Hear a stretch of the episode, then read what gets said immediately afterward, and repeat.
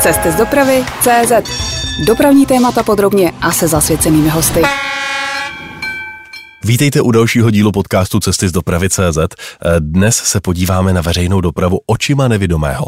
A nemusí to být za všech okolností protimluv, jak za chvilku uslyšíte.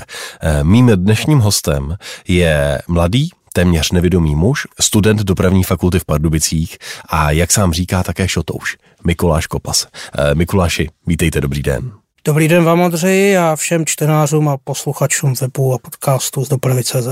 Na sociálních sítích vystupujete jako slepý blázen. Jak vznikla tahle přezdívka?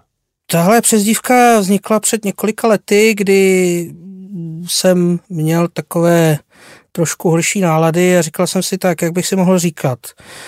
Mně lidi většinou říkají buď Mikuláši nebo Miky zkráceně. Hmm a tak jsem vymyslel slepý blázen, což vlastně to slepý je narážka na moje zdravotní postižení. Já si z toho sám dělám srandu, protože jinak by to nešlo. A blázen, protože občas se opravdu chovám jako kaskadér někdy, takže proto tyhle dvě slovíčka, která nejdou úplně dohromady. Takže když se vás zeptám, jak to vidíte s přístupností, tak se neurazíte. Ne, ne vůbec, vůbec. Lidi se na to ptají, jestli to můžou používat ta slova a už mě to někdy velmi otravuje. Hodně lidí vás může znát jako mladého autistického kluka, který se v nějakých 13 letech vyjadřoval s chutí k politice, seznamoval se s politiky a vznikl o vás i dokument Občanko Pas. Ale tehdy jste nebyl nevědomý. Ne, ne, ne. Jak to máte se zrakem? Já to mám se zrakem tak, že vlastně tenkrát já jsem ještě měl vlastně poruchu autistického spektra. V té době se tomu říkalo Aspergerův syndrom, nevím, jak je to teď, možná se tomu mm-hmm. tak mhm. říká pořád, možná ne. V té době to tak bylo. Samozřejmě já se o politiku zajímám dodnes. Ale někdy kolem 13. 14. roku života mm, se projevila vrozená vada, vlastně kterou je degenerativní vada na sítnici, která se projevila úplně poprvé tak, že někdy v roce 2009 jsem šel na metru Prosek, kdo to tam zná, tak kde teďka jezdí trolejbus linky 58, tak tam je výtah. A vedle něj jsou schody a tam jsou jedny schody, podesta, druhý schody, podesta a tam je v pravém oblouku jsou takové tři schody v takovém temnu. A v tom roce 2009 se projevila široslepost, takže já jsem tam hodil lidově řečeno držku, protože jsem nevěděl, kde ty schody jsou. No a potom se to začalo zhoršovat, to znamená, že v dnešní době je to tak, že na pravém oku už jenom světlocit, pozná to světlo tmu, a na tom levém oku je trubicové vidění, šeroslepo, světloplacho, zhoršený barvocit, to znamená, že se vám ty barvy splývají, nebo například mezi fialovou a hnědou odstíny nepoznáte. Takže jedna nejmenovaná politická strana měla takový barevný přechod v logu a ten já jsem bral jako fialový, i když to byl pokud se nemýlím, přechod z červené do modré, aby jsme si to řekli na nějakém příkladu. Jestli tomu rozumím správně, tak eh, nejste úplně nevědomí, ale vidíte opravdu jenom velmi minimálně. Když bych já, to přeložil lajkovi. Já říkám, že jsou situace, za kterých to levé oko ještě něco vidí a jsou situace, kdy už to oko nevidí nebo není použitelné. Eh, pojďme začít náš rozhovor aktuálně. Eh, natáčíme ve středu 13. února. Ostatně eh, prý máte dnes narozeniny. Ano. Tak všechno nejlepší. No, děkuji. A včera společnost Škoda Group zveřejnila fotky, jak jste jedním z těch, kdo testuje jejich nové pantery na zkušebním okruhu ve Velimi, které vyrobili pro preskou integrovanou dopravu. Tak mi řekněte, prošli u vás? Tak to musíme rozdělit na dvě věci pokud se budeme bavit o těch jednotkách jako takových, tak to je klasický panter. Tam vlastně není moc co řešit. To je pořád součást té rámcové smlouvy na 63 vozových jednotek, takže nic zvláštního. To, co na nich bylo zvláštního, že to je úprava v rámci provozu pro pražskou integrovanou dopravu, takže kdo ty fotky viděl, tak si všiml takzvaného pyžama, které na tom voze bohužel je. Nový design PIT, který teď Preska integrovaná doprava aplikuje na všechny dopravní ano, prostředky přesně postupně. Tak, přesně tak. A jsou tam prvky v těch vozidlech, které prošly, jsou tam prvky, které tam neprošly a jsou tam prvky, které by se daly ještě nějakým způsobem dořešit a uvidíme, jestli se budou nějak řešit, protože ta jednotka je vlastně prototypem, protože kvůli například prvním třídám se musí schvalovat vlastně jako nový hmm. typ de facto. Tak pojďme to rozebrat. Eh, kde nový Panther pro pražskou integrovanou dopravou je nápomocný člověku se zrakovým postižením? Co udělali dobře? Tak vezmeme příklad té linky, kde mají jezdit. Dneska na lince R41, to znamená na lince z Prahy do Kutné hory, budou se prodluží do Čáslavy, jezdí lokomotiva se starými vozy, které nemají informační systém, nemají orientační majáčky, nemají další úpravy, které tam by měly být mm-hmm. a nejsou nízkopodlažní. To se zlepší. To se zlepší, přijdou tam nové třívozové nízkopodlažní jednotky, které jsou velmi průchodné, jsou velmi moderní a to, co je na nich dobré, je to, že tam bude lepší informační systém e, pro cestující, to znamená hlášení, že jsou akustické majáčky na těch vozidlech, které řeknou o tom, kam ten vlak jede, to znamená linku a směr toho vozidla. Problém je, že ty majáčky, které se musí instalovat do elektroinstalace toho vozidla, mají nějakou latenci, která se musí vyřešit.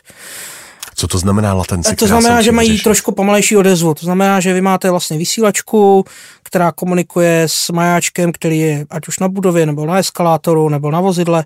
A na těch vozidlech to má trošku delší odezvu, uh-huh. což eh, minulý týden jsem byl v Olomouci, takže jsem viděl, kolik tam panterů je a, a, a taky mají tady tu trochu delší latenci. A co se týká třeba interiéru a toho, co jak, se, týče, tam, jak se, se vám tam pohybuje? Co se týče interiéru, tak jak jsem řekl, je to klasická jednotka z rodiny Panther. A to znamená, že to je pro nevidomého dobrá nebo špatná zpráva? Já si myslím, že to je dobrá zpráva. Dobrá zpráva. Dobrá zpráva.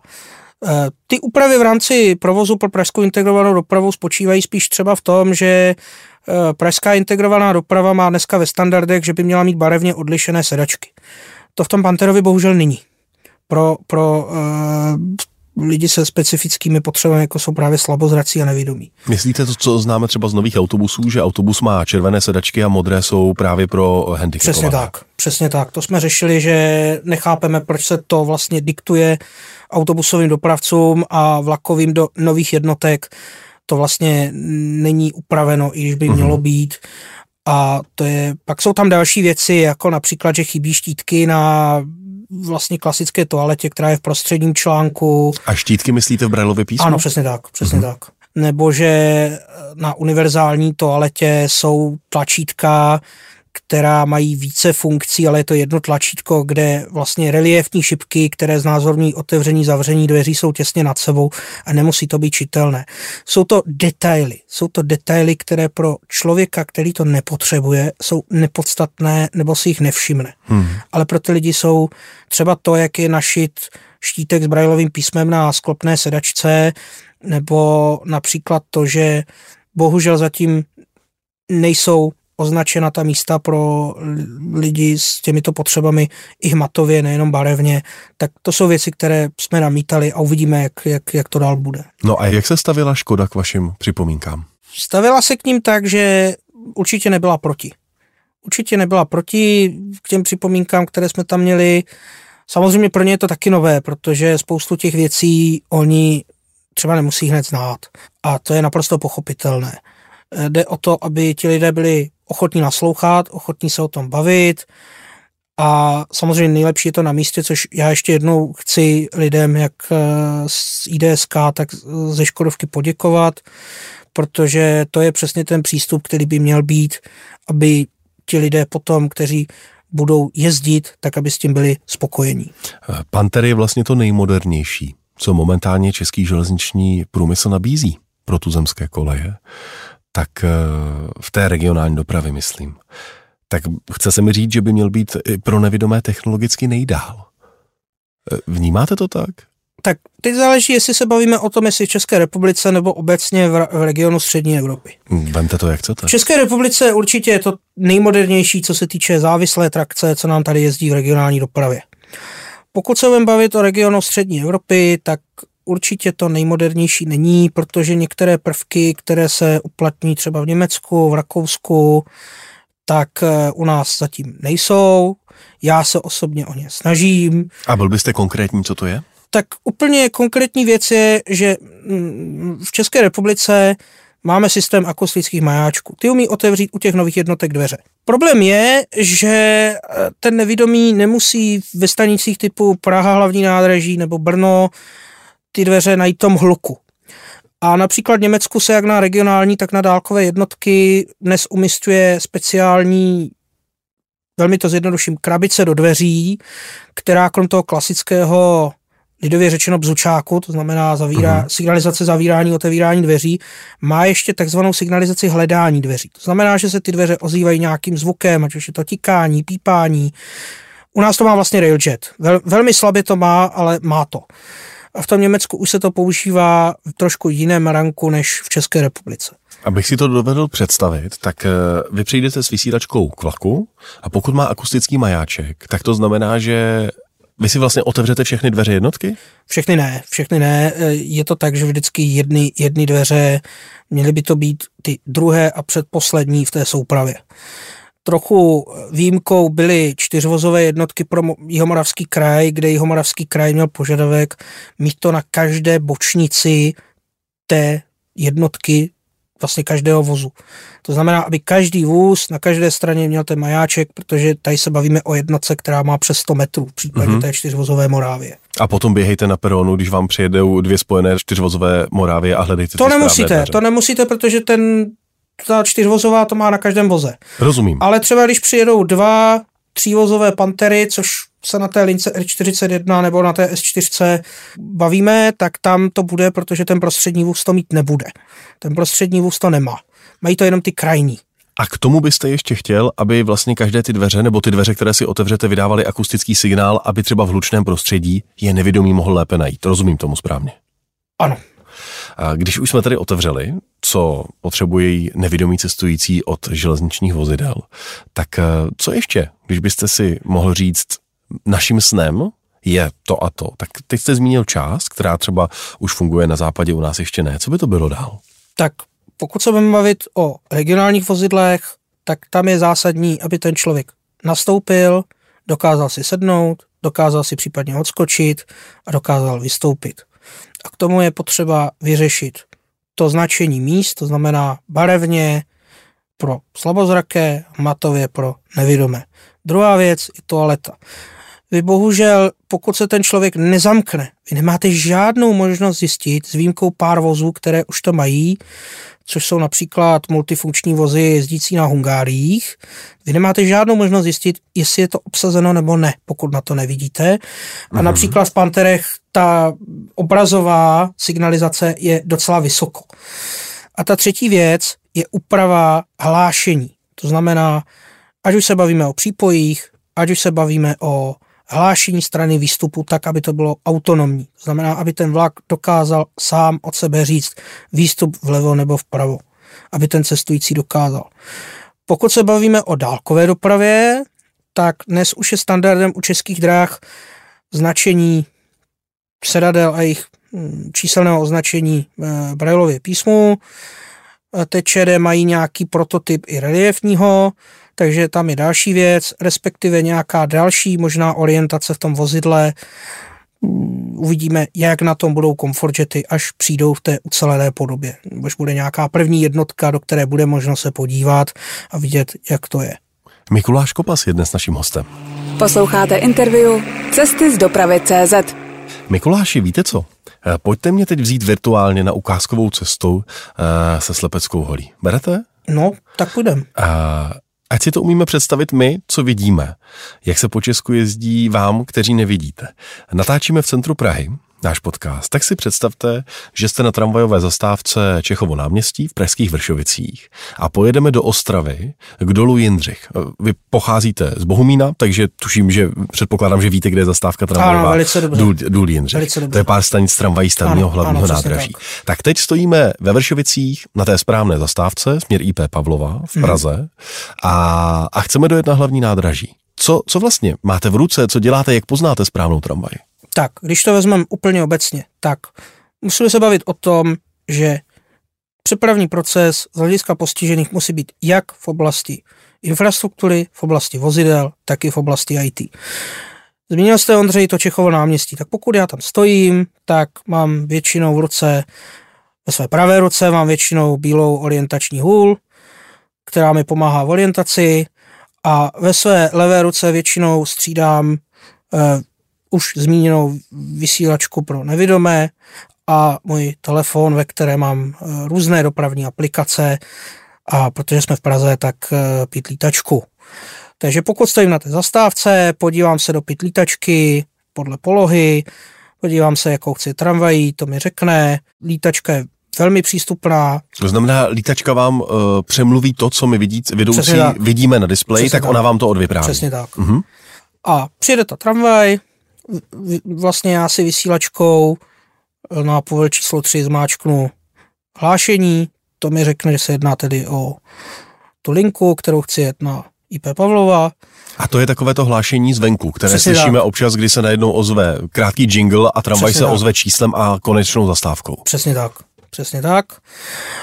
A mm, vstoupím do tramvaje, tam já většinou stojím, protože tady v Praze ty sedadla nejsou úplně označená a dojedu na IP Pavlova. Uh-huh. Tam vystoupím a opět buď akustickými majáčky si zjistím, kde je vstup do metra a vstoupím do metra, tam si zjistím i, dnes vlastně v Praze máme i akusticky ozvučené panely v metru, odjezdy, takže víme i vlevo, vpravo, kde jsou jaké směry dole v té stanici. A promiňte, jak poznáte, který eskalátor jede dolů a který nahoru? No to je problém, protože máme stanice, kde to je upravené a IP Pavlova je zrovna jedna ze stanic, kde řekne ten akustický bajáček, že se jedná o eskalátor, ale už neřekne který, takže znalý si nechá buď pomoc, anebo v mém případě pokus omyl, strčí hůl do eskalátoru, nebo, nebo ví, kde jsou a zkusím rukou, který jede nahoru nebo dolů. To je takový pokus omyl, který Ale bych... v některých jiných stanicích vám umí ten akustický umí. majáček říct pozor, ten jede dolů, ano, ten stojí, ten jede nahoru. Levý jede nahoru, pravý, uh-huh. pravý jede dolů, prostřední stojí. Vlastně ten akustický majáček je upravený na to, aby uměl až vlastně 30 těch hlášek, které se různě sepínají případě toho, pokud jsou tam třeba tři ramena eskalátorová. Stoupnete si správným směrem na nástupiště metra a teď e, dveře se nemusí otevřít vždycky. Nemusí, na to je další povel číslo čtyři, kterým já si aktivuji, že všechny dveře jsou vlastně otevřené automaticky. No a opět díky hlášení ve vozidlech já dojedu na to hlavní nádraží, tam e, ten eskalátor, který jede nahoru, mluví, takže zjistím, že jsem v hlavním nádraží. No a teď začíná v zábava, protože hlavní nádraží, hlavně těmi zásahy kolem roku 2010, bylo upraveno tak, že tam některé koridory nejsou vůbec označené, takže tam já se třeba na akustické majáčky vůbec nespoléhám a spoléhám se třeba na svoji paměť, jak to znám. Ale pokud by tam vlezl někdo, kdo to nezná, tak bude mít veliký problém se tam zorientovat, protože Pražské hlavní nádraží je obrovský labirint pro zrakově postižené. I pro jinak postižené je poměrně velkým labirintem. A co by tedy pomohlo Pražskému hlavnímu nádraží, aby bylo pro nevidomé přátelštější? To záleží, pokud se budeme dívat na stávající podobu nebo na tu vítěznou podobu. Tak eh, dnes jsme na tom nádraží, protože jedeme do Ostravy, tak jak vypadá? Tak kdybychom, kdybychom se měli bavit o té stávající podobě, mm-hmm. tak v stávající podobě by stačilo doplnit některé akustické majáčky a kdyby byly povoleny i další úpravy, které nejsou úplně vítány v České republice, jako jsou různé lepené linie nebo linie v interiéru, umělé vodící linie, tak by to taky pomohlo. To znamená, takové ty vodící lišty nemusí Přes... být vybroušené do dlažby, ale stačí třeba nalepit. Ono by to stačilo, ale bohužel v naší, v, naš, v naší právní úpravě to není úplně vítáno a povoleno, což je dle mého názoru škoda, protože například ve Vídni v Berlíně sice ty vodící linie nejsou rozlišené, to znamená, jestli to jsou signální pásy, varovné pásy, ale toho člověka velmi intuitivně dovedou z toho nástupiště až dolů do metra. V České republice ono je to i dobře, i špatně, že se tady víc sází na to, že ten člověk už je zkušený a už to umí. Ale já osobně nejsem úplně příznivcem toho, aby se ve všem spolehalo na to, že ten člověk to musí umět stoprocentně. Což ty dnešní úpravy, hmm. tak jak jsou udělány, tak spolehají na to, že ten člověk je nějakým způsobem už poučený. Můžete si na cestu z Prahy do Ostravy vybrat, jestli pojedeme českými drahami, Lao Expressem anebo Regiojetem. U kterého z těch dopravců vám jako nevědomému bude nejlépe? A teď prosím odhlédněte od eh, toho, když jste říkali, jste vlakový nadšenec, že určitě některého dopravce máte raději a některého méně. Jak to každý dopravní nadšenec má? Já jako externí spolupracovník zprávy železnic a jako člověk, který to bere velmi důkladně, tak já nemám žádného favorizovaného dopravce. Pro mě jsou všichni stejní. A eh, kdybych si měl vybrat z těchto tří, tak vždycky si vyberu české dráhy radši. Je to kvůli tomu, že můj vlak je velmi přístupná aplikace až na rezervační systém, že v těch vlacích funguje informační systém, pokud teda nepojedeme nějakým Bčkem. Což, což se tedy také může stát v té současné situaci. Může se, to, může se to stát, ale ten informační systém českých dráh v těch vozidlech je spolehlivější než u RegioJetu. U Leo Expressu tam je spíš problém s tím, že ten systém jejich není úplně dvakrát prozíravý, takže on už to vás jako odradí od toho, abyste si s nimi koupili jízdenku. Uh, upřímně řeknu, že třeba s Leo Expressem jezdím z Pardubic, zde studuji a bydlím opravdu, když jako je to tak jako poslední varianta a když opravdu potřebuji být v Praze, nutně nebo s nějakým časovým předstihem. Na druhou stranu je to moderní nízkopodlažní vozidlo. To jste zmínil na začátku jako výhodu pro nevidomé. To je pravda. To je, to je jeho nesporná výhoda, říkám, eh, komplexně to mají české dráhy lepší, ale to neznamená, že se můžou zlepšit samozřejmě. No a uh, RegioJet, když bychom se podívali na to, jak vypadá jeho servis pro nevidomého v dálkové dopravě? RegioJet, takhle. Ono hodně záleží na tom, v které třídě jedete. Mm-hmm. Pokud jedete v relaxu, tak samozřejmě se velmi rádi postarají. Pokud jedete ve standardu, tak se občas taky postarají. Mám zkušenost, že i ve standardu, když jsem měl ve vozu Astra, tak uh, mi pomohli. Problém je, že RegioJet, teď se nechci nikoho dotknout, ten dopravce tady udělal spoustu dobrých věcí, přinesl spoustu věcí od vozidel, nebýt RegioJetu, tak tady nemáme Vectrony, nemáme tady Traxy, nemáme tady ty služby, já to všechno oceňuji, já si pana Jančury vážím, ale vůbec se mi nelíbí to, jakým způsobem oni řeší přístupnost, ať už svých digitálních služeb, vozidel, ti stevardi se snaží, ale myslím si, že RegioJet by se mohl velmi, velmi snažit a mám veliký strach, jak budou vypadat služby RegioJetu, ať už na linkách, které budou zajišťovat v regionální dopravě, tak hlavně mám veliký strach, jak bude vypadat provoz linky R9 s těmi novými vozidly, které sice už musí splňovat požadavky podle TSIPRM, to znamená evropského nařízení uh-huh. a naší legislativy, ale s tím, jak to RegioJet občas provádí, mám veliký strach o to.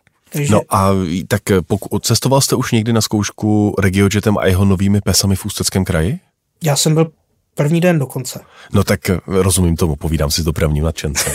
Ale no a tak jaká je ta zkušenost tam? To jsou přece nové nízkopodlažní vlaky, moderní.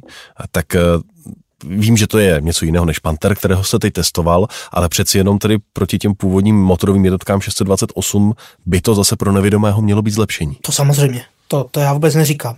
Jsou to nové jednotky, jsou to hezké jednotky, naprosto přesně jste to řekl, Ondřej. Proti těm motorovým vysokopodlažním jednotkám je to samozřejmě velký krok dopředu. Já to nespochybnu.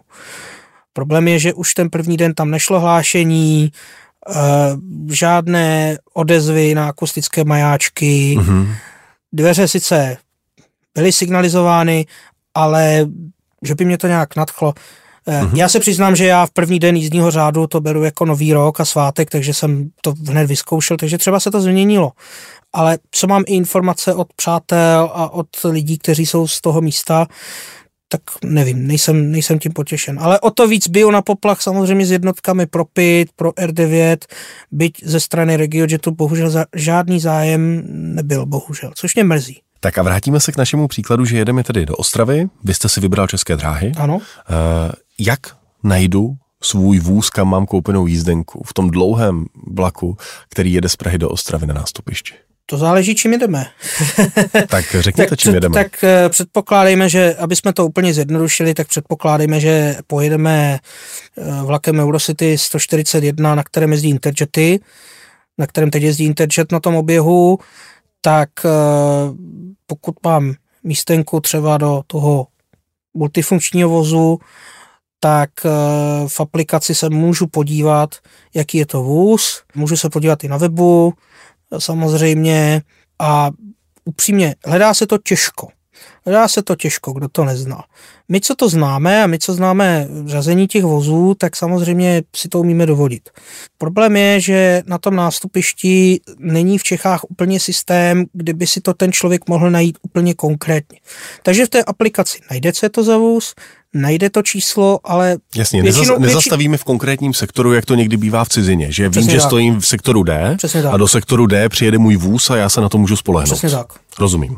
Takže najdeme vůz, trochu ano. po paměti, trochu s, s trochou štěstí. Ano, přesně tak. A jak najdeme dveře? No, dveře většinou dneska už jsou ozvučené nějakým signálem, takže podle toho se to dá najít. A samozřejmě ty vozy mají různé zvuky, což je trošku složité, ale to se najít, to se najít dá. Vstupujeme dovnitř a hledáme no. asi konkrétní místo.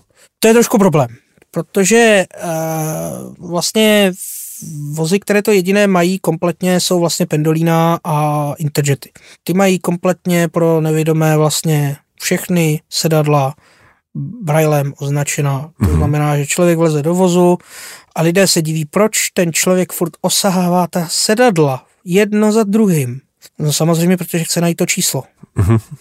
A takže pokud tam je toto označení, tak, tak se jedeme to dá, Interjetem. Tak se to dá najít. Takže v Interjetu jsme v pohodě. V Interjetu jsme v pořádku, ale kdyby jel starším vozem, kde to není, tak by se musel doptat, nebo musel by, musel by to najít složitěji, mnohem složitěji. V případě slabozrakého. V případě nevědomého by bohužel bylo jednodušší se poptat, protože zatím toto řešeno není. Já jsem osobně se snažil a snažím se pořád říkat, u těch starších vozů aspoň označte ta vyhrazená místa, aby ten člověk aspoň měl tato místa označena. Když eh, pojedeme v dálkové dopravě, tak tam pravděpodobně budeme mít hlášení, takže Ostravu hlavní nepřejedeme. Ale jak se orientuje člověk, který nevidí eh, třeba v regionálce, kde to hlášení nefunguje? Velmi. Počítáte zastavení nebo jak no, dělalo se to tak, dělalo se to dřív tak, že člověk musel počítat zastavení, což na příklad na trati z Ostravy do Bohumína není takový problém, tam je to hned vedle, ale když by člověk musel v noci jet z Prahy, přestupovat v Kolíně do Pardubic a musel by počítat každou zastávku, tak by to bylo špatné. Samozřejmě máme pomocníky, například velmi dobrá je aplikace CG Transit, která právě pomáhala i v situacích, kdy to hlášení buď nebylo nechtěně nebo hmm. chtěně, protože bohužel se děly i doby, kdy řidiči si to velice rádi slumovali v autobusech, takže tam si člověk může zakliknout to spojení a může si tam zakliknout i upozornění. Říct mu, tady vystup, vystup a dělej, a, aby si to nepřejel. Takže jsou takový pomocníci, kte, kteří, to, kteří to umí a můj vlak vlastně má tady taky tu funkcionalitu, že když si koupím nějakou jízdenku, tak už automaticky mám upozornění a už mě to hlásí za pět minut přestup, aby si to nepromarnil. Takže to, to všechno jsou aplikace, které to mají, jsou aplikace, které to nemají. Přijíždíme do Ostravy na hlavní nádraží, vystupujeme a chceme jít na tramvaj. Tak, kdo zná Ostravu hlavní nádraží, tak ví, že tam je takový šílený nadchod. Eh, kdysi tam ty vstupy nebyly vůbec označeny, teď už naštěstí jsou, takže si jedeme z toho horního patra přes to prostřední patro dolů. Opět dá se to s akustickým majáčky už vyřešit. Ozvou se nám eskalátory? Ano, ozvou, ozvou, ozvou. Před měsícem jsem to zkoušel, ozvou se. Dokonce vás i upozorní, že tam je dole sloup hned vedle, abyste mm-hmm. do něj nepraštili. Akorát bohužel to před nádraží, sice tam jsou vodící linie, jsou tam i ozvučené odjezdové tabule, ale ten prostor není nejjednodušší.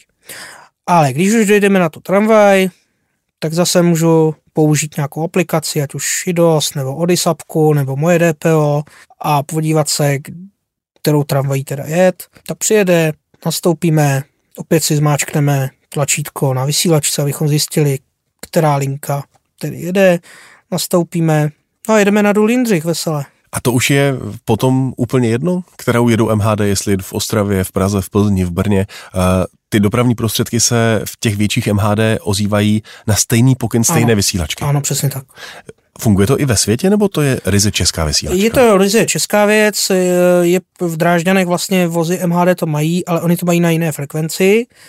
A na Slovensku, na Slovensku s tím taky koketují, tam vlastně to hodně dodávala Škodovka v rámci svých tramvají, svých trolejbusů, mm-hmm. které už vlastně dodávala na Slovensku v posledních zhruba deseti letech. Počkejte, takže jinak, to je český unikátní systém? Ano. To, že se nevidomému zvenku ohlásí uh, vozidlo, které přijíždí? Takhle, unikátní. Unikátní je to v tom, že ti lidé mají tuto vysílačku a můžou si to spustit. Samozřejmě neznamená to, že pokud uh, máme města typu Vídeň, kde se na to taky nějakým způsobem myslí, tak samozřejmě pokud ten řidič o vás ví, tak vám to může taky pustit ven. Sam... Ale tam už si to neovládáte sám. Tak, přesně tak. To je, to je ten základní rozdíl. Tam se člověk musí hodně spolehat na zase trošku jiné věci. Tam uh, oni tolik nepoužívají, nebo vůbec nepoužívají ty akustické majáčky. Tam zase víc pracují s těmi vodícími liniemi, s uh, reliefními štítky, tam zase na tom pracují trošku jinak. Říká Mikuláš Kopas. Posloucháte interview Cesty z dopravy CZ. Mikuláši, pojďme se podívat na vaše eh, cestovatelská nej. Nejhorší zážitek nevědomého na cestě? No, to je těžká otázka. Tak asi úplně nejhorší můj zážitek, který se teď snažím odbourávat, je jakákoliv cesta přes stanici Liberec. Přes tu železniční nebo přes uh, centrální uh, přestupní bod na No, Fíderově? hlavně přes železniční stanici. Přes to nádraží. Je, to, je, to je strašné, to je strašné. Uh, ztrácíte se tam? No, docela často a hlavně uh, já mám rodinu v Zeivenelsdorfu, což kdo neví, je vlastně mezi Rumburkem a Wernsdorfem na německé straně hranice. A teď je tam i strašně krátký přestup, takže já osobně jezdím přes Kolín a když jsem musel jet přes Liberec, tak to vždycky bylo moje nej, i přesto, že jsem projel jiný kouty světa, ale tohle mě vždycky vystraší. Naopak je nejmilejší situace, kdy na vás na cestách třeba lidé mile překvapili. Tak nejmilejší bylo, když jsem poprvé navštívil nové vídeňské hlavní nádraží, no, pořád je nové, no, deset let, ale pořád je to nové. A tam opravdu člověk nemusí to moc řešit a dojde opravdu z toho, z toho S-bánu až nahoru k Railjetu a obecně je to tam milejší, je to tam hezčí, je to tam, je to takový, já se přiznám, to, to hodně odbočím, já jsem příznivec Rakouska, staré monarchie, dnešní republiky mm-hmm. a jejich přístupů k dopravě, k infrastruktuře, k plánování, takže já vždycky říkám, že rakouská železnice je ta, od které bychom se měli inspirovat a to, jak oni si mohli dovolit to postavit na zelené louce, jak oni to mají upravené, jak oni to mají i co se týče těch přístupů pro vozíčkáře, pro nevědomé, těch trás, to, že prostě jste rychle dole, rychle nahoře. No prostě to je takové nejmilejší, na co si vždycky vzpomenu. Vy jste zmínil za vás ten nejhůře značený přestupní bod, a to je nádraží Liberec, který naopak je nejlépe v Česku značený a nemusíme být zdaleka na železnici. To záleží, co znamená nejlépe značený. Eh, buď se budeme bavit čistě o těch opatřeních, anebo se budeme čistě bavit o tom, eh, jak je upravený obecně. Já to nechám na vás. Eh, já to mám dneska tak, že nejlepší nádraží je samozřejmě to pardubické po modernizaci. To musím opravdu zaklepat, že ten stav, který byl v roce 2020, byl příšerný. Mm-hmm. A to, jak to dneska vypadá, byť jsem skeptický k té lávce, jak to jestli bude využívaná, jestli bude praktická, ale to, jak to je, je super. A pokud byste se měli podívat do veřejné dopravy, tak já jsem hodně let vycholoval terminál na Hranečníku, kde ale je takový klasický český nešvár jménem máte ozvučené odezdové tabule, máte štítky, máte ty matové úpravy, ale nemáte tam nějaký orientační majáček, který by vám řekl, taková stanoviště jsou nalevo, taková stanoviště jsou napravo. Já vím, že to je nějaký nadstandard, oproti třeba tomu, jak je to v legislativě, ale tomu člověku to ušetří, neříkám minuty, ale několik desítek vteřin. Takže za mě teď aktuálně terminál, na který vždycky si vzpomenu, který mě vždycky potěší, tak musím říct, že je nemocnice Bohunice. To, jak je to tam poskládané, to, jak je to tam upravené. Tady ten nešvar s tím, že tam je orientační majáček, tam není, ale on, když tam jsem byl, tak on zrovna nefungoval ale ten terminál opravdu je takový, jak já si ho představu, že to tam pohromadě, že to tam přehledne, že to tam přehledne i pro našince, i pro cizince, i pro slepce, jak říkám s oblibou. A to je terminál, který já vždycky mám velice rád, jako, musím říct, že já mám velice rád jako brněnskou dopravu oproti té pražské. Připadá mi jako jednodušší, lepší i z hlediska postižených, i z hlediska jako normálních lidí, i nějaké logiky. Hodně na cestách dělají lidé, které potkáte. Jaký jsme my kolem vás, když eh, potkáme člověka s bílou holí, který někam cestuje? Chceme pomoct? Chceme pomoct za každou cenu i proti vaší vůli? Já nechci generalizovat ani bagatelizovat. Já jsem samozřejmě vždycky rád, když ti lidé pomůžou, když se snaží, to všechno je v pořádku. Eh, bohužel v České republice máme takový nešvár, že ti lidé chtějí pomoct a nikdy chtějí pomoct i za každou cenu. Takže já začnu tahat, začnou na vás sahat, začnou vás nuceně tahat někam, protože si myslí, že vás zachrání nebo ochrání. Eh, vůbec neví, jak na toho člověka mluvit. Takže upřímně musím říct, že našinec vůbec nemluvím o tom, že ti lidé velice rádi překáží. Příklad jsou ty Pardubice, kde máme nová nástupiště, která mají zhruba 400 metrů na délku, nějakých 10 metrů na šířku. Máme tam úpravy a ti lidé jsou, co mám za ten výraz, nahňácaní na pěti metrech před těmi vstupy do těch podchodů. A to těm lidem, ať už prostě nevědomým, lidem, kteří mají nějaký problém, oni tam fakt překáží. Takových věcí je hodně. Takže našinec už se lepší, ale už by to taky mohlo být jako nějakým způsobem lepší. No máme se co učit, my Češi. Říká Mikuláš Kopas. Posloucháte interview Cesty z dopravy CZ. Mikuláši, vy oficiálně spolupracujete se zprávou železnic při testování stanic a zastávek z pohledu nevidomého. Kolik za rok jich otestujete? Nemám to spočítané, ale myslím si, že v desítkách už to bude. A co je vaše práce? V čem to spočívá?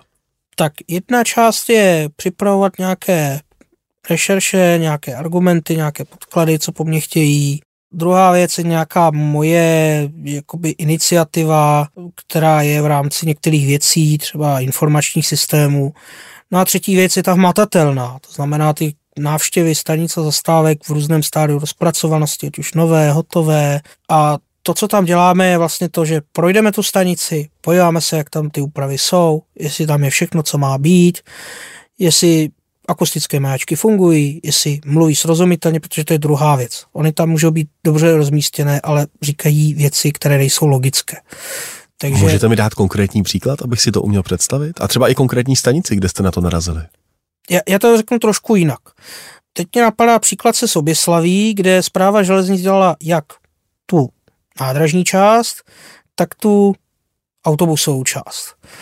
A to, co jsme tam řešili, je třeba to, že když mám zastávky vedle vstupu do podchodu a já to tomu nevidomému neřeknu, tak je to špatně. Pokud tady chceme cílit na, teď řeknu to nepěkné slovo Green Deal a udržitelnost a multimodalitu a to, že ti lidé mají cestovat veřejnou dopravou, no tak jim to musíme nějakým způsobem usnadnit. A když teda ten člověk vystoupí z vlaku a on se při výstupu z podchodu nedozví o tom, že vpravo nebo vlevo od toho podchodu jsou zastávky, no tak je něco špatně. Takových věcí je hodně, snažíme se to nějakým způsobem napravovat nebo minimálně dokumentovat a máme i teďka nějaké projekty rozjeté, takže je, je, toho, je toho hodně. Co se vám už podařilo v síti zprávy železnic změnit a vylepšit pro nevidomé?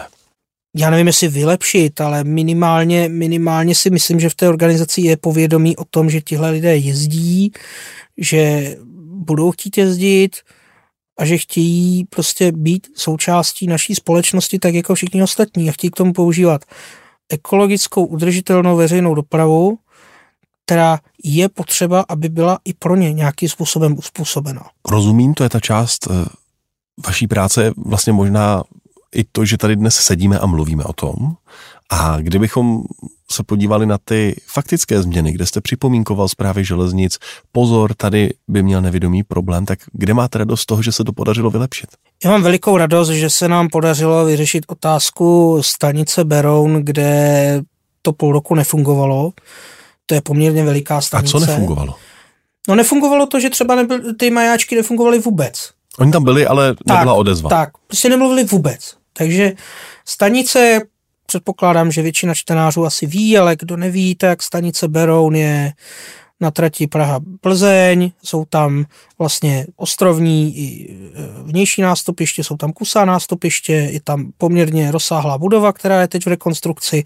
Takže přístup v rámci orientace musí být takový, aby ten člověk se dokázal tam orientovat pokud možno sám na těch modernizovaných stanicích. Hmm. A tak pokud to tam rok nejde, no tak to jsou vyhozené peníze samozřejmě. A to je jedna třeba z těch konkrétních věcí, na které vy jste pracoval. Přesně tak, že já jsem, že jsme tam byli asi třikrát během roku a, a museli jsme jim říct jako pardon, ale toto je dost velká stanice na to, aby tady nešly ty majáčky.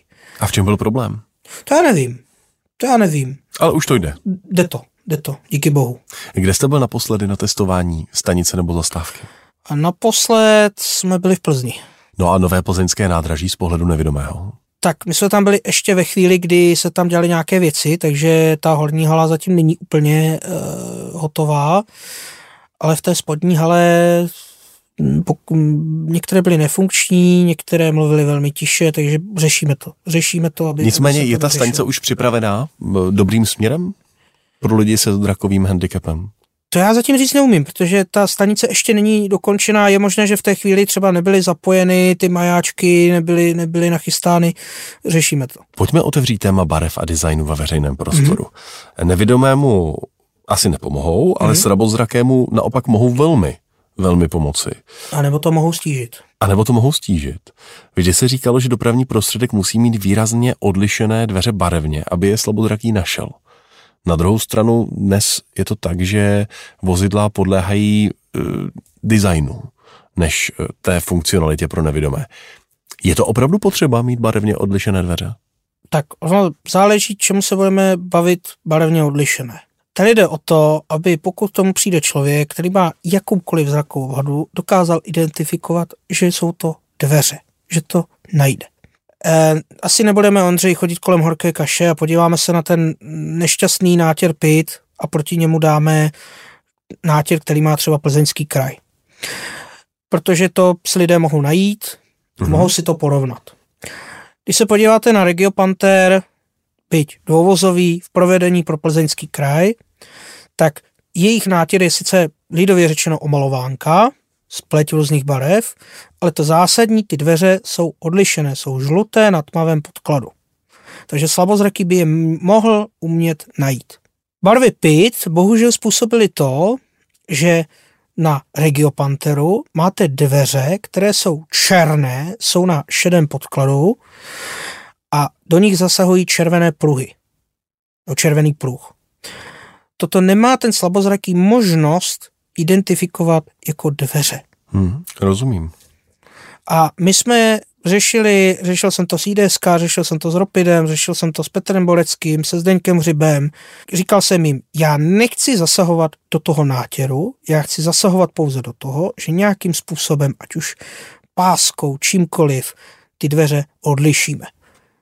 Zatím je to na slepém bodě, kdy je řečeno, no, musel by to být zásah do toho nátěru a to už je s křížkem po funuse, což mě strašně mrzí, protože e, představa, že systém, největší systém v republice, který bude mít cca 3-4 tisíce vozidel a všechny budou v tomhle, tak je strašná.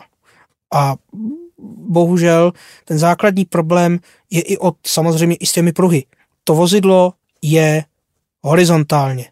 Prostě je to nějaké těleso, které se pohybuje a ty svislé pruhy prostě nejsou na tom dobré. Nejsou. Ještě bych se rád zeptal na jednu věc. Mm-hmm. A to je eh, barva vlastně digitálních displejů toho orientačního Vnějších systému. transparentů, rozumím. A začínaly zelené mm-hmm. a postupně mi přijde, že většina měst se, a nejenom měst, ale i dopravců třeba na železnici, přiklání k takové jasnější oranžové. Je to nějaký trend, který třeba vzešel i ze spolupráce se slabozrakými? Že ta oranžová je lépe vidět? To nevím, jestli ze spolupráce se slabozrakými. Ono to totiž je, bylo už z dob, kdy já jsem ještě v tom nedělal. Uh-huh. Ale je pravda, že ta oranžová je jasnější. Pokud je na třeba nových vozidlech, tak je to samozřejmě mnohem lépe vidět. Uvidíme, jak to bude teďka s tou svítitelností a jasností na nových pražských tříčlánkových trolejbusech, kde to bude hodně zajímavé jak budou tyhle ty transparenty na tomhle velikém šedočerveném vozidle vidět. Mm-hmm. To bude třeba velmi zajímavé, ale je to jasnější. Zase v zahraničí se používají i bílé panely, a, nebo bílé podsvíceně, aby, abych byl přesný.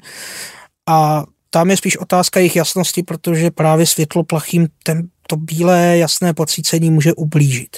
E, jediný, kdo si drží to zelené, je vlastně Jihomoravský kraj, ten si to drží do dnes ale je pravda, že třeba na těch Morávích tam je trochu jiná podoba těch, té, té zelené. Teď, teď se nechci mílit a myslím, že je trošku jasnější, než je třeba na, na vozidlech, které má DPMB nebo které jsou u autobusových dopravců. Tedy lépe viditelná zelená pro vás. Ano a hlavně ono jich je hodně na tom.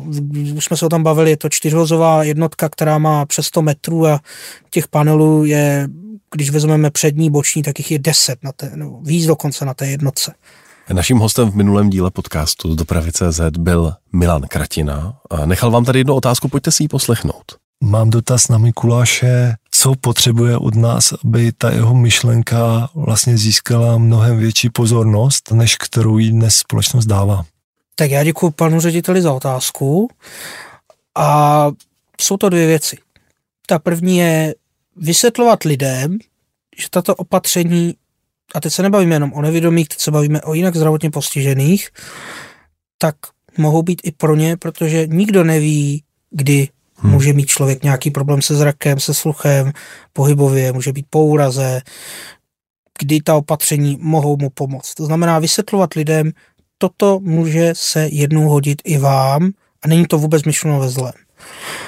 A ta druhá věc je samozřejmě v té odborné veřejnosti, vysvětlovat, bavit se o tom, jak a dál, protože my jsme v roce, kdy se ty předpisy budou měnit, máme tady nový stavební zákon, na základě kterého se budou utvářet nové normy, máme tady v rámci asistence se nám měnil drážní zákon, na základě evropských směrnic. Teď do toho přichází úplně nový zákon o požadavcích na přístupnost vybraného zboží a služeb, který taky nějakým způsobem do té dopravy zasáhne, takže ono se to zase bude měnit nějakým způsobem a hlavně do toho zasahuje trh, zasahují do toho hmm. trendy, zasahuje do toho, že jsme v 21. století a proto já vždycky říkám, že mm, je potřeba se na to dívat ze všech těch oblastí, ať už je to infrastruktura, vozidla, IT, odbavení, aby to bylo pohodlné a jasné pro ty lidi. A Mikuláš, ještě jedna věc. Letáte občas? Občas ano. Jak se nestratit na pražském letišti? To je totiž někdy i oříšek pro toho, kdo vidí. No, tak já se přiznám, že už jsem tam nebyl dlouho, ale vím, že se teďka upravovaly akustické majáčky v rámci terminálu 1. Ty jsou velmi dobře vyřešené, terminál 2 je trošku složitější. Eh, tam je větší důraz na tu asistenci. Já jsem se sám snažil oslovit letiště s nějakým dotazem, jestli by se nechtěli potkat, projít letiště, jestli by se nedalo něco udělat a bohužel zatím ta odezva nebyla. Eh, mě spíš než to letiště, tak mě spíš eh, zajímá to, jak, jak, jak se bude těm cestujícím pohybovat v rámci těch investic, které se připravují protože to, jak bude propojeno město s letištěm, je i pro ty lidi důležité, ať se bavíme o trolejbusech, ať se bavíme o železnici, která tam bude. Takže letiště je celkem dobře přístupné, ale dalo by se s tím ještě dále hýbat. Vy jste se proslavil víc než před deseti lety jako mladý kluk, který miloval a komentoval politiku. A slavná byla tehdy i vaše tykačka s Karlem Schwarzenberkem. Karle, budeme si tykat. On vám řekl ano. Co vás vlastně k té politice tak táhlo? Já vlastně ani nevím. Já jsem, já jsem tenkrát byl malý kluk, který vlastně tím, že měl Aspergera, nějak se začal zajímat. Moje rodina říká, že jsem se prý naučil číst a mluvit ve třech letech sám od sebe, což nevím, jak se stalo, ale určitě to není tak, že by mě to samozřejmě dál nezajímalo. Mě politika zajímá, mě to baví, já to velice rád eh, sleduju utržuju si nějaké kontakty, nějaký rozhled, ale doprava to přebyla v tom smyslu, že například, když jsem se rozhodoval, na jakou vysokou školu jít, tak jsem si říkal tak, do té politologie můžeš lidově řečeno kecat i bez titulu, i bez ničeho, prostě jako když o tom víš, baví tě to. Ale v té dopravě je potřeba, aby to bylo trošku nějak fundováno a díky, díky mojí alma mater za to, že jsem mohl a mohu tam studovat a vidět ty věci zase trošičku jinak, než jsem je třeba viděl před těmi čtyřmi, pěti lety, kdy jsem byl typický šotouš, který když ještě viděl, tak lezl kolem mostů a kolem tratí a, a viděl to jinak než, než dneska. O, tehdy vznikl i film Občan Kopas. Je to film studentský, mladého tvůrce, jestli se nepletu, z FAMu. Mm-hmm. Jak na to vzpomínáte? Tak bylo to fajn, bylo to fajn, občas jsme s chlapci v kontaktu do dnes a myslím si, že to bylo zajímavé. Znáte film Rain Man? Samozřejmě. S Dustinem Hoffmanem. Samozřejmě. Já, když jsem procházel některé reakce diváků na film Občan Kopas, zaujala mě reakce některých z nich, kteří napsali, že jste malý český Rainman. tak je to možné, ale já si, já si upřímně neberu věci od lidí, kteří mě neznají nebo, nebo neví, co jsem záš, nebo nemám k ním nějaký vztah. Takže mě to spíš, mě to spíš, mojí rodině mě to ubližovalo tenkrát, mě to nějak nebralo. Mě upřímně ubližuje to, když na mě kašlou, nebo si mě neváží, nebo neopětují to, co se snažím dělat lidé, kteří jsou mi blízcí, ať už jsou to moje rodina nebo moji blízcí přátelé, ať už šotouši nebo nešotouši. A takže od tady těch lidí já jsem to nikdy moc nebral. Prostě ať si píše, kdo chce, co chce. Tak, asi tak. Mikuláš Kopas je dnes naším hostem. Cesty z dopravy CZ a dotazy čtenářů. Milí Mikuláši, mám tady celou řadu otázek od našich čtenářů, eh, kteří, kteří se ozvali, když jsme dali ven informaci, že budete naším hostem. Tak, eh, čtenář, který se podepsal jako Marsej, píše. Eh, Dobrý den, jsem také prakticky nevědomý a velký fanda do železnice a v podstatě taky takový slepý blázen jako vy. Osobně si myslím, že my fandové cestovali a dost často znalí poměrů ve spoustě železničních stanic se orientujeme přeci jen trochu jinak než ti, co tak často necestují a na dráze se neorientují. Já když se ocitnu ve stanici, kterou znám, jdu automaticky na dané nástupiště, zjistím si například, na které straně je lokomotiva a podobně a podle toho zjistím, který vlak jede a který je ten, který potřebuji. Nepotřebuji se tak pídit po odjezdových tabulích, na které navíc nevidím. Máte to stejně a snažíte se při posuzování stanic a zastávek v vozovkách vynechat svoje zkušenosti z dopravy a místní znalosti, které máte? Já osobně to mám tak, že kde to znám, tak už jdu po paměti. A mě upřímně, abych to velmi odlehčil, eh, já říkám svým známým, že znám republiku podle dálnic, silnic, železnic, ropovodů, produktovodů a linek a zastávek veřejné dopravy. Takže kdyby mě tazatel postavil na eh, třeba obchodní centrum Černý most, tak já jsem tam ztrácen. Takže to zase není, že já bych to všude zvládal. Ale aby jsme se k tomu vrátili, tak samozřejmě, když jsem říkal, že pravohlavní nádraží jdu po paměti, tak samozřejmě, že to tak je. V Pardubicích to taky znám po paměti, protože jsem chodil, což byl můj osobní sám sobě slib, když jsem nastupoval na vysokou, že každý týden se zajdu aspoň jednou podívat, jak ta modernizace pokračuje. A jak jsem řekl, jsem velmi rád, že to běží hmm. a že je to skoro hotovo. Takže v Pardubicích to znám. Ale, a teď jedno velké ale.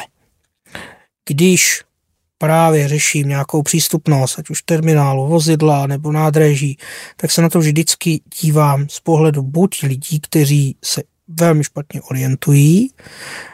Mám takovou kamarádku v Radotíně, která má nové nádraží, ale bojí se ho, protože buď ho nepoužije, nebo se na něm nebude orientovat. A druhý případ jsou lidé, kteří nevidí od malička a nevidí a je to pro ně těžké. Takže můj šotoušský pohled, který je někdy docela brutální, já vůbec nepoužívám. Jaroslav Dohnalík vám poslal další otázku a píše, sám jsem člověk se zrakovým handicapem a zrak mám zbytkový.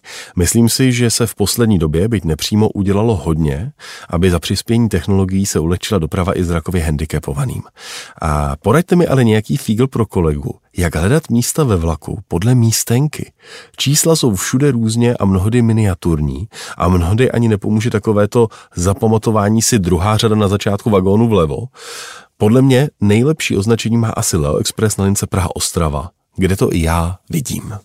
Jak najít sedadlo, když nebudu pokud je, dobře označená? Pokud je, pokud je člověk slabozraký, tak mu poradím. Uh, u českých dráh se to dá vyřešit tím, že uh, dneska detaily vlaku mají funkcionalitu, která se jmenuje Volná místa v detailu vlaku. To znamená, jsme v aplikaci Můj vlak? Tak, přesně tak. Drah? Najdete uh-huh. si, otevřete si vlastně detail nějakého vlaku, tam si najdete řazení a tam je ikonka Volná místa. Uh-huh. Takže tam se, tam se dá podívat.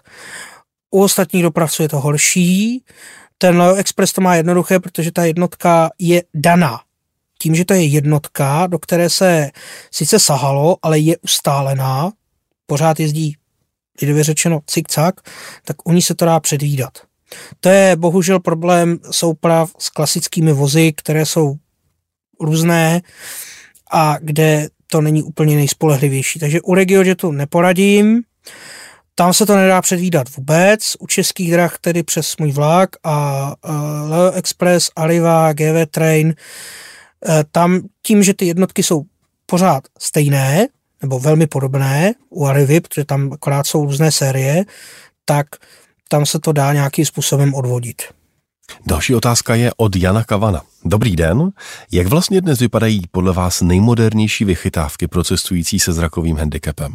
Existuje třeba něco jako lidarový skener objektů, do řeči převedený popis scény z kamer a podobně? Existuje, jsou aplikace, které jsou pro telefony, jsou jak pro iPhony, tak pro Androidy. Eh, jedna se jmenuje Sync AI, ta přesně funguje takhle, že člověk namíří kameru a přečte mu to. Druhá se jmenuje Be My Eyes, která původně byla jakoby pomoc, že někdo zavolá nějakému dobrovolníkovi a ten mu něco řekne, ale teď už je i AI, eh, část té aplikace, kde taky pokud člověk pořídí snímek, tak mu to umí přečíst. U té dopravy je trošku problém s tím, že tyhle ty aplikace pořád neumí přečíst všechny typy těch panelů. Hmm. Takže třeba úplně ty nejmodernější, co má zpráva železnic, to nějakým způsobem přečte, ale třeba panely na vozidlech, některé to nepřečte, nebo městské dopravy, takže nedá se úplně generálně říct, jo, umí to. Jenda Venda. Dobrý den, když se na věc podívám optikou financí, nemyslíte si, že přidávat majáčky je plítváním peněz, když je téměř nikdo podle mého názoru nevyužívá? Jsem na nádraží v provozu denně a nevědomé, kteří by je využili, jsem za posledních deset let nepotkal.